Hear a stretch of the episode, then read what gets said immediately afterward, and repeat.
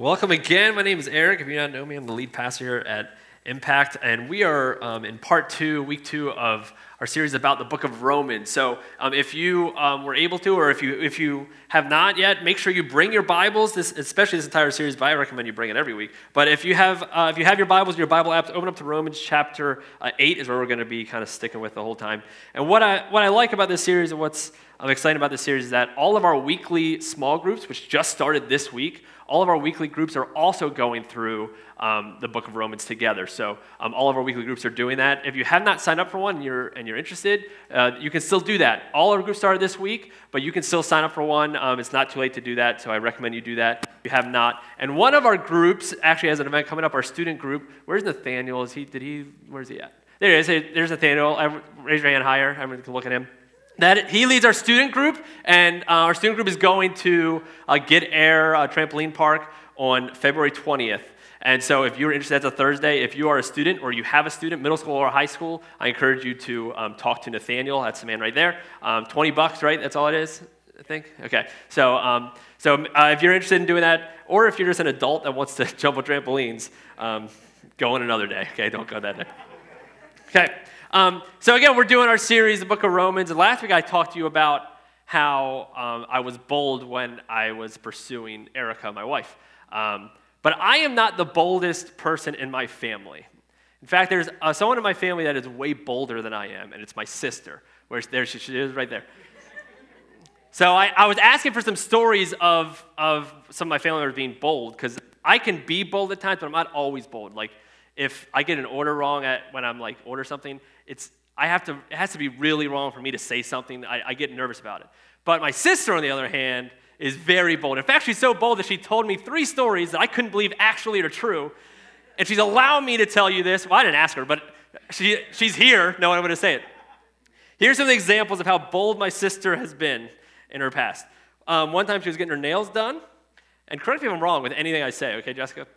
Um, one time she's getting her nails done, and when you get your nails done, supposedly they massage your feet at some point, and um, the person did not massage her feet, and Jessica paid for that. So she said, Hey, you need to massage my feet. She said, No, I already did. said, No, you didn't. You need to massage it. So she made this poor woman massage her feet out of and she, she knew she was all mad. She's like, You're going to do it anyways. So that's, that's my sister. Um, she uh, one time went out to dinner with uh, my, my wife, and my wife ordered a pizza with tomatoes, and when it came, it was cherry tomatoes or something like that. And it was the wrong type of tomatoes. She was like, ah, it's fine, I'll just eat it. And it just like, no, we're gonna take this, take care of this. She had, she had the waiter come over, she yelled at the waitress, and the waitress got mad. And then they found out later that Erica accidentally ordered the wrong type of tomatoes. The waitress was right and brought the right ones, but Jessica was standing up for her. They also found a hair in the food, thankfully, so they had something to yell about. But the worst one I ever heard that my sister did, some of you in shock that this is in my family. Um, she was at the movies, and somebody was on her phone, their phone the whole time, which is annoying, right? So my sister wanted to do something about that. The only thing she could think to do was throw popcorn at the back of her head. This is a stranger. The back of her head until she eventually got up and stared you down for like a good couple minutes. Oh, I, I just imagine until the phone's gone. So if you ever need someone to go to bat for you and fight for you, don't ask me, okay? My sister's a lot bolder than I am. Yeah, that's what it is.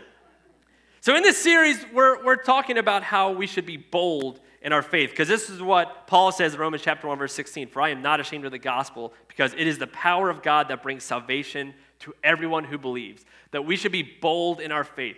So when Paul is writing this letter to the church in Rome, he is giving us the the most complete gospel message that we have. There's plenty, we can find the gospel plenty of times in the Bible, but the book of Romans is the most complete one that we have. So throughout this book, he's, he's talking a lot about in chapters 1 through 4, which we, we covered last week. Um, he was talking about God's righteousness, which we talked about last week. If you did not hear that one, I recommend you listening back.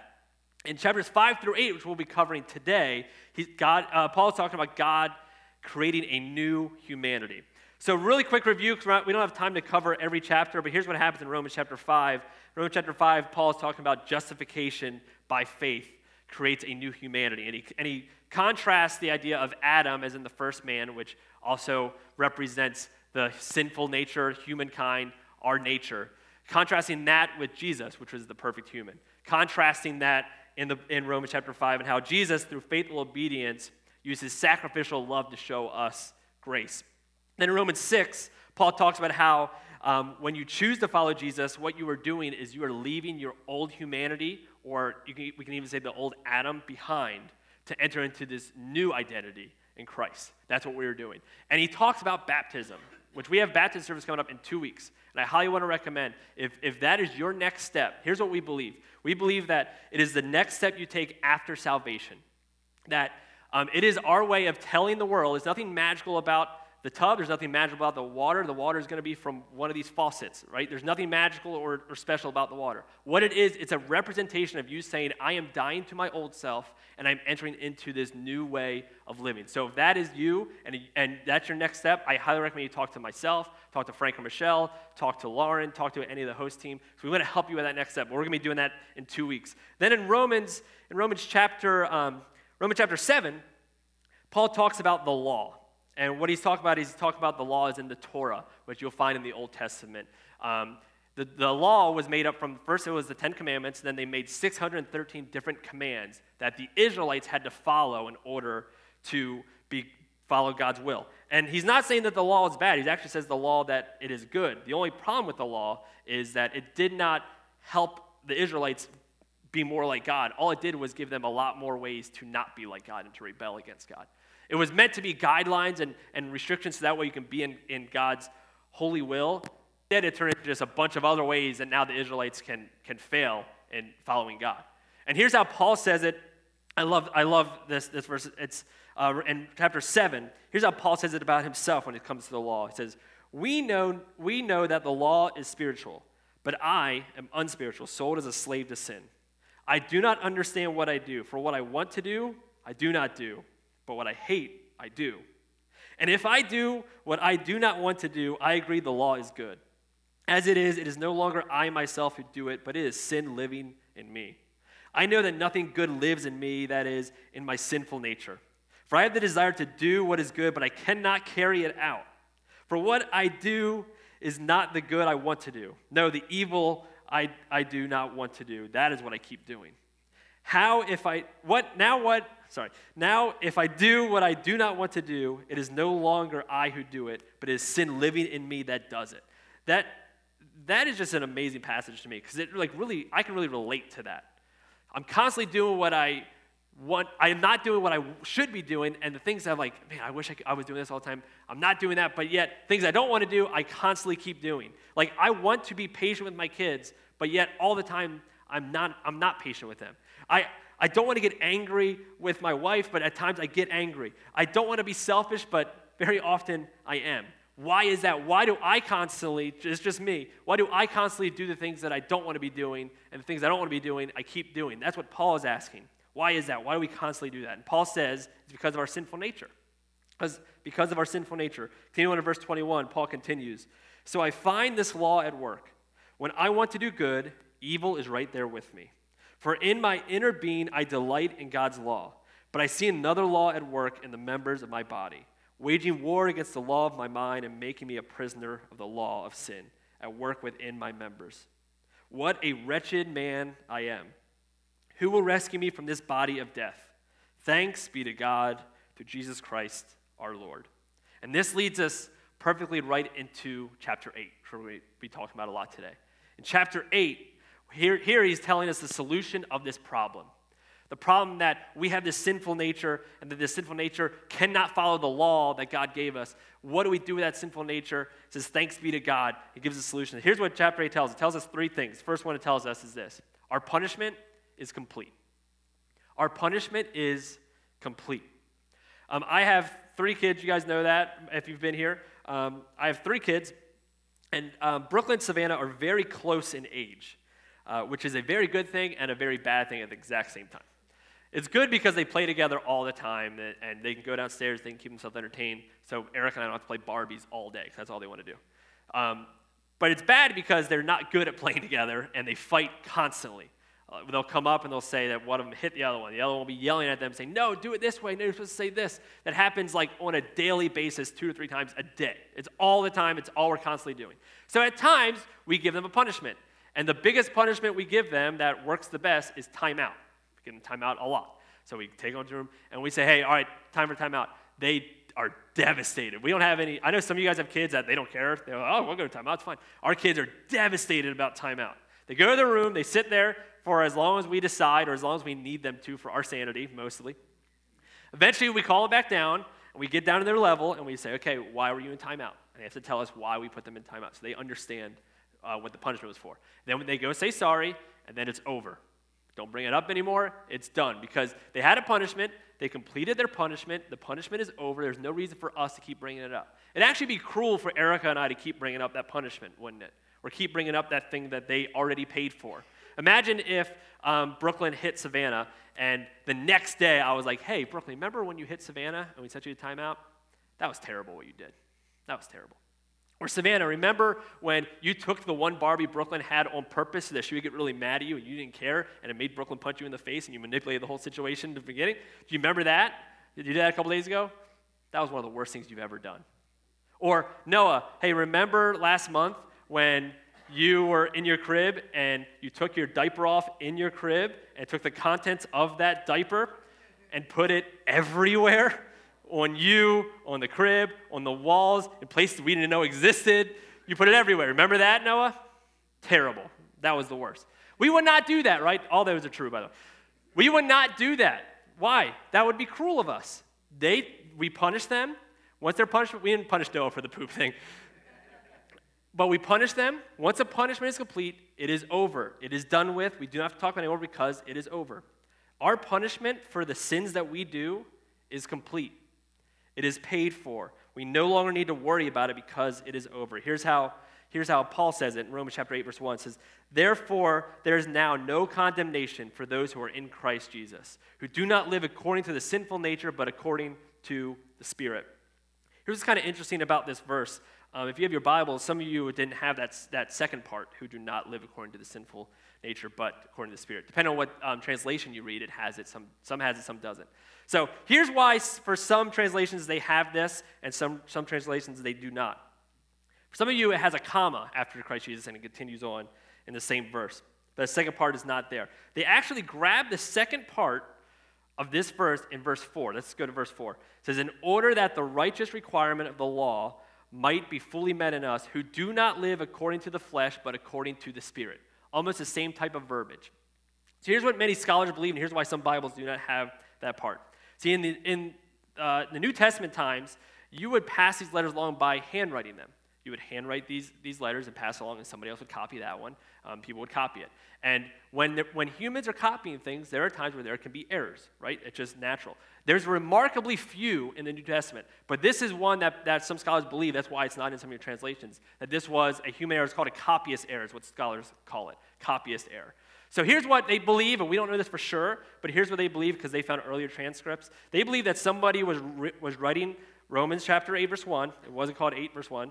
They were writing this again, and they saw that part, and at some point, what they believe is that, like, you know what? We need to make sure that they understand that it's complete through Christ Jesus, but but you also have to do some stuff. So we're going to take verse 4 and just write it in the margins so they understand the, context. We don't want them to think you can just go sin all you want. got to understand that. So eventually someone wrote it in the margins, and over time, as it gets copied more and more and more and more, eventually that worked its way into verse 1. And some of your Bibles, some of your translations have that verse. But the earliest manuscripts do not have that. And you might say, okay, why does that matter? Here's why it matters. Here's what it should say. Here's what Paul wrote. Therefore, there is now no condemnation for those who are in Christ Jesus Period. That's it. There's no added on. There's no clause, except when you do this. You got to make sure you do this. Period. There is no condemnation for those who are in Christ Jesus. Period. And you might say, okay, Eric, who really cares? Why, why does that even matter? Here, here's why that matters.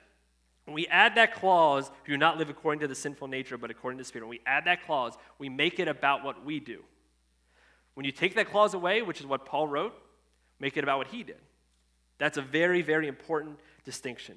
You do not face the condemnation of your sins, of your crimes, and of my crimes because of Jesus Christ alone. Period. There is no condemnation for those who are in Christ Jesus. Notice it doesn't say that there are no mistakes for those who are in Christ Jesus. We make mistakes, right?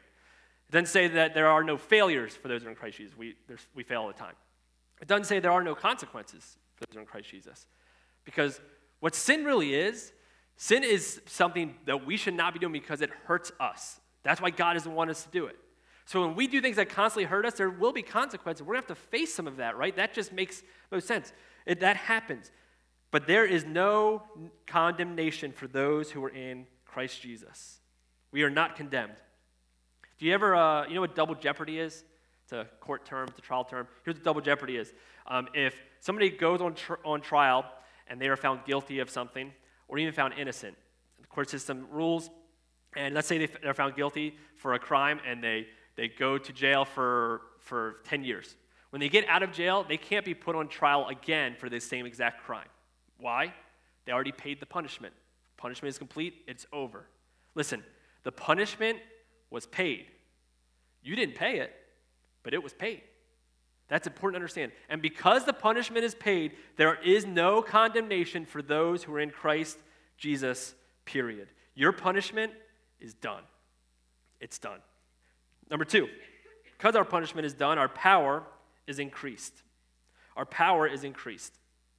What are some of the things in your life that give you power? If you're here and you're an extrovert like I am, um, people give you power. Like you need to be around people. And just because you're shy doesn't mean you're not an extrovert, right? Like I can have shy moments, um, but I'm an extrovert. I like to be around people. I, I don't want to be at home by myself. If Erica is busy that night or working late, I, I, call a friend because I need someone there to hang out with me. Even just watching TV, I just want to be around people. I, I'm an extrovert. My wife, on the other hand, is not. She's an introvert. She's very personable. She is very friendly. She's friendlier than I am most of the time, but she's an introvert. That means that she is fueled by being by herself, that she needs time to be by herself. Some of you are extroverts, some of you are introverts. That's how you're fueled, that's the power you get. Um, one time, we had a small group at our house, and my wife had to work really late. So she got, she got to our house when the small group was just ending, like 8.30. We knew she wasn't going to be there. She got there and said, hey, how's it going? Had a really long day, really hard day of work. She went right upstairs to, to uh, her room because she just kind of needed to get away. So went up and checked. I'm a good husband. I was like, hey, Erica, how, how's everything going? She was like, oh, just a long day. I don't want to talk to anyone right now. I said, I get it. I'll, I'll make sure they leave soon. But here, let me tell you what happened in small no, no, no, you don't understand, Eric. I don't want to talk to anyone right now. I said, oh, that's me. I'll, I'll see you tomorrow, Eric. But for some of you, that you need that quantum, it fuels you. Some of you, it's like certain books or movies or songs that will pump you up, that gives you the power. When you accept Jesus' sacrifice to pay for your punishment, your power increases because you are now given the Spirit. That's what Jesus says. We are now given the Holy Spirit. Here's what Paul says, continuing on, verse 2. Because through Christ Jesus, the law of the Spirit of life set me free from the law of sin and death. For what the law was powerless to do, in that it was, it was weakened by the sinful nature, God did by sending his Son in the likeness of a sinful man to be a sin offering. And so he condemned sin in a sinful man in order that the righteous requirements of the law might be fully met in us who do not live according to the sinful nature, but according to the Spirit. In those, in those uh, three verses, um, the word law is mentioned four times. It's mentioned a bunch of times there. And here, Paul is talking about the law in two different ways. Here's how he's talking about it. First thing in verse 2, uh, he's talking about the law as in the law of sin or the law of the Spirit, as in a general principle, right? We understand that. It's like think of the law of gravity, right? It's not a law we follow, it's just that's just life, right? That there is a there's a general principle, it something that influences something else. So in verse 2, he's talking about that. And then he continues on talking about the law, and instead of that, he's talking about the Mosaic laws we talked about earlier, the Ten Commandments, the 613 commands that you needed to follow. So he kind of switches to that part. The law is in the governing principle of our sinful nature, is makes it impossible for us to follow the Mosaic law. Because of our sinful nature and our selfish nature, we cannot follow. We can try all we want, but we're eventually going to fail when it comes to that because we are born with sin. Unless there is another law that supersedes it. Think of it this way there's the law of gravity, right? If I jump, I'm going to fall. If we drop something, it's going to fall down, right? Because that's we can't do anything about it. There, there's a law of gravity that is always present. But there's other laws that supersede the law of gravity, right? Like a plane can fly, right? Because of Newton's law of motion. So plane can fly. So that law of gravity isn't gone now. It's just there's another law that supersedes it. Listen, we are all bound to the sinful nature of our flesh. We are all bound to that where we cannot follow God, but there's another law that supersedes it. That's the law of our spiritual nature. See, when we accept Jesus, we are given the Holy Spirit. And the Holy Spirit is something that isn't talked about a lot in church, and I understand why, because it, it feels weird to talk about it, like, like that, that we all have the Spirit of God inside of us. But we really should talk about it more, because it is equal parts to everything. It is God. There's God the Father, the Son, the Holy Spirit. They are all three equal. There's no difference between all three of them. And, and the Spirit is equal parts God. He advocates for us, He lives in us, He gives us the power that we need to walk. The Holy Spirit indwells and empowers every believer. Here's what Jesus says He said it's actually more important that the Spirit's here instead of He's here. Here's what He says in John 16, verse 7. But very truly I tell you, it is for your good that I am going away. Unless I go away, the advocate will not come to you. But if I go, I will send him to you. Here's what Jesus is saying it's better for us that we have the Spirit dwelling inside of us than it would be if Jesus was in this room right now. That's a pretty major statement. I mean, personally, I'd rather have Jesus here I can ask him things. He said, No, it's better for you that the Spirit's here because the Spirit is dwelling inside of you. Spirit was important to the life of Jesus. And now we have the opportunity to not have the Spirit with us, we have the opportunity to have the Spirit in us.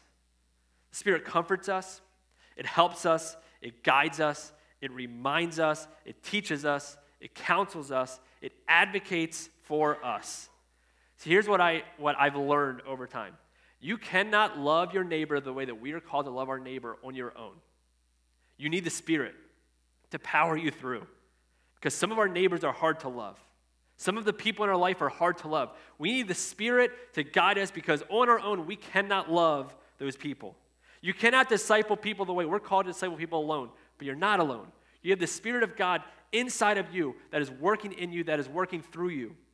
You cannot be who God called you to be by yourself. You need the Spirit who is in you. You are not alone. Don't take it for granted. You have the Spirit of God dwelling inside of you. That is power. That leads us to number three. Our, our practice is different. We have the power, our power is increased because of the Spirit. The result of that is our practice is different. Because we have the power of God living inside of us, our practice and our behavior should be different. How could it not be if we had the Spirit of God in us? How can we have the presence of God living inside of us, yet we act exactly like someone who doesn't?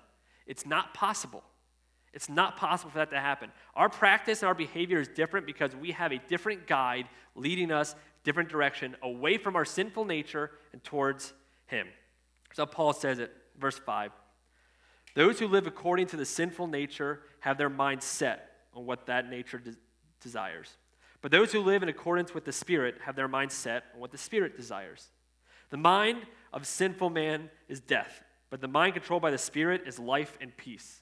The sinful mind is hostile to God. It does not submit to God's laws, nor can it do so. Those controlled by the sinful nature cannot please God. Here's a question that I, I asked myself this week, and I'm going to ask you. You're here and you would say that you're a follower of Jesus. How are you different from anyone else? Question we need to ask. I've been asking myself that. Your friends that you have in your life or the family members you have in your life that, that aren't followers of Jesus, how are you different than them? Are you different than them? Do you talk the same way that they do? Do you act the same way that they do? Do you watch, listen to everything that they do? Are we different? And now let me make, make this perfectly clear. We are not different out of pride. We don't, don't act different because we think we're better, because we are not better. When we do that, we don't understand the gospel. We act differently because we have the Spirit guiding us in a different direction. And if we aren't acting differently, we should really ask ourselves are we different? Are we? See, we act differently because we have the Spirit dwelling inside of us. You are guided by a different desire. You are guided by a different set of rules. You are guided by something different. Paul continues on the last couple verses we're going to look at. You, however, are not controlled by the sinful nature, but by the Spirit. The Spirit of God lives in you. And if anyone does not have the Spirit of Christ, he does not belong to Christ. But if Christ is in you, your body is dead because of sin, yet your spirit is alive because of righteousness. And if the spirit of him who raised Jesus from the dead is living in you, he who raised Christ from the dead will also give you give life to your mortal bodies through his spirit who lives in you. You are able to live differently and have a different practice because the same spirit that raised Jesus Christ from the dead is dwelling inside of you. That's why we're able to do that. But here's what some of us do, and I know it's because this is what I do at times. We crave acceptance so badly that we pretend like he's not there because we want to be accepted. So we push it down and we push that power down because we want to be accepted by everybody. We don't want to look differently. We don't want people to look at us differently. Like, you don't watch that? Why don't you don't you don't listen to, you don't why do you do that that way? So we crave acceptance so desperately that for a lot of us, we have the spirit and we go, yeah, but just keep it down, okay? Like, I, I still want to do my own thing because I want to be accepted, and thank you for forgiving me. And here's what that's like. Imagine um, I pull out my phone. The new iPhones now are like $4,000, it feels like. They're really expensive, right? Imagine I have a phone, iPhone or whatever phones you have, um, and we went through all the things that an iPhone can do, or your phone can do.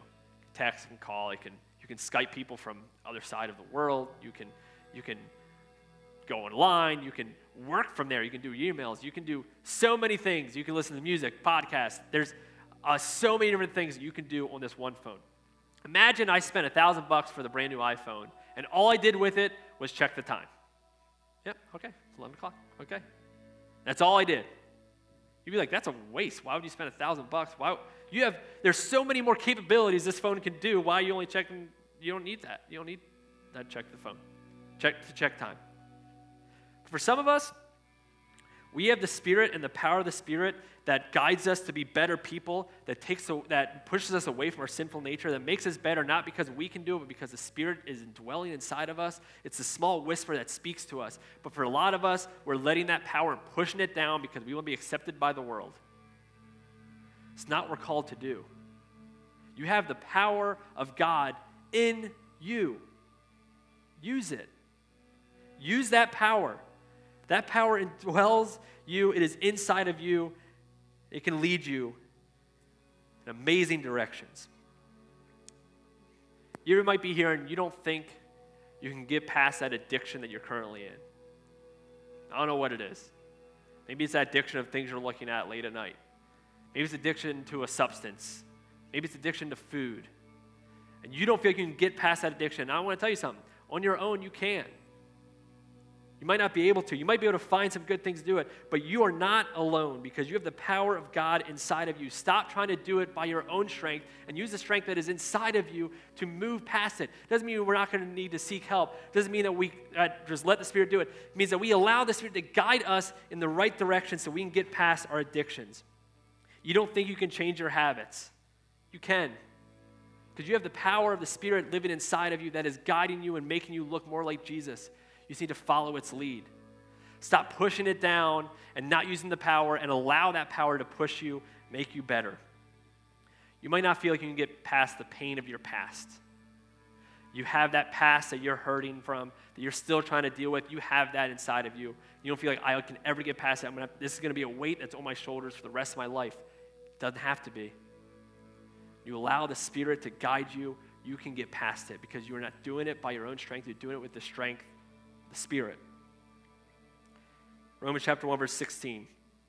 Paul tells us, For I am not ashamed of the gospel, because it is the power of God that brings salvation to everyone who believes. It's the power of God. Some of us need to unlock that power. So we're going to um, sing a closing song. And for you, there's so many different people in the room. I don't know what it looks like for you to unlock the power of the Spirit that's inside of you. I don't know what it is. For some of you, like we talked about earlier, it might be baptism. That might be the way that you take that first step. Something you've never done. Maybe you're afraid to be in front of people. Maybe um, you're just not sure if that should be your next step. That is a great way to take that first step. But you know what? I want to unlock that power. I want to stop living in my sinful nature. And that is literally the act of dying to your sinful nature and coming back in the presence of God, living in the presence of the Spirit. That's what it represents. So for some of you, that might be your next step to go public with your, with your faith through baptism. But for the rest of you, how can we unlock the power? What do we do to unlock the power? Because it is the, the power of God that has, gives us salvation everyone who believes. So as we sing this song, I want you just to pray about, li- listen to these lyrics. I want you to pray about what that next step for you is. How you can unlock that power. How you can move further and go along with the Spirit and let the Spirit guide you because it is the power that saves. We should be bold in our faith because of the power that we have. Let's pray together.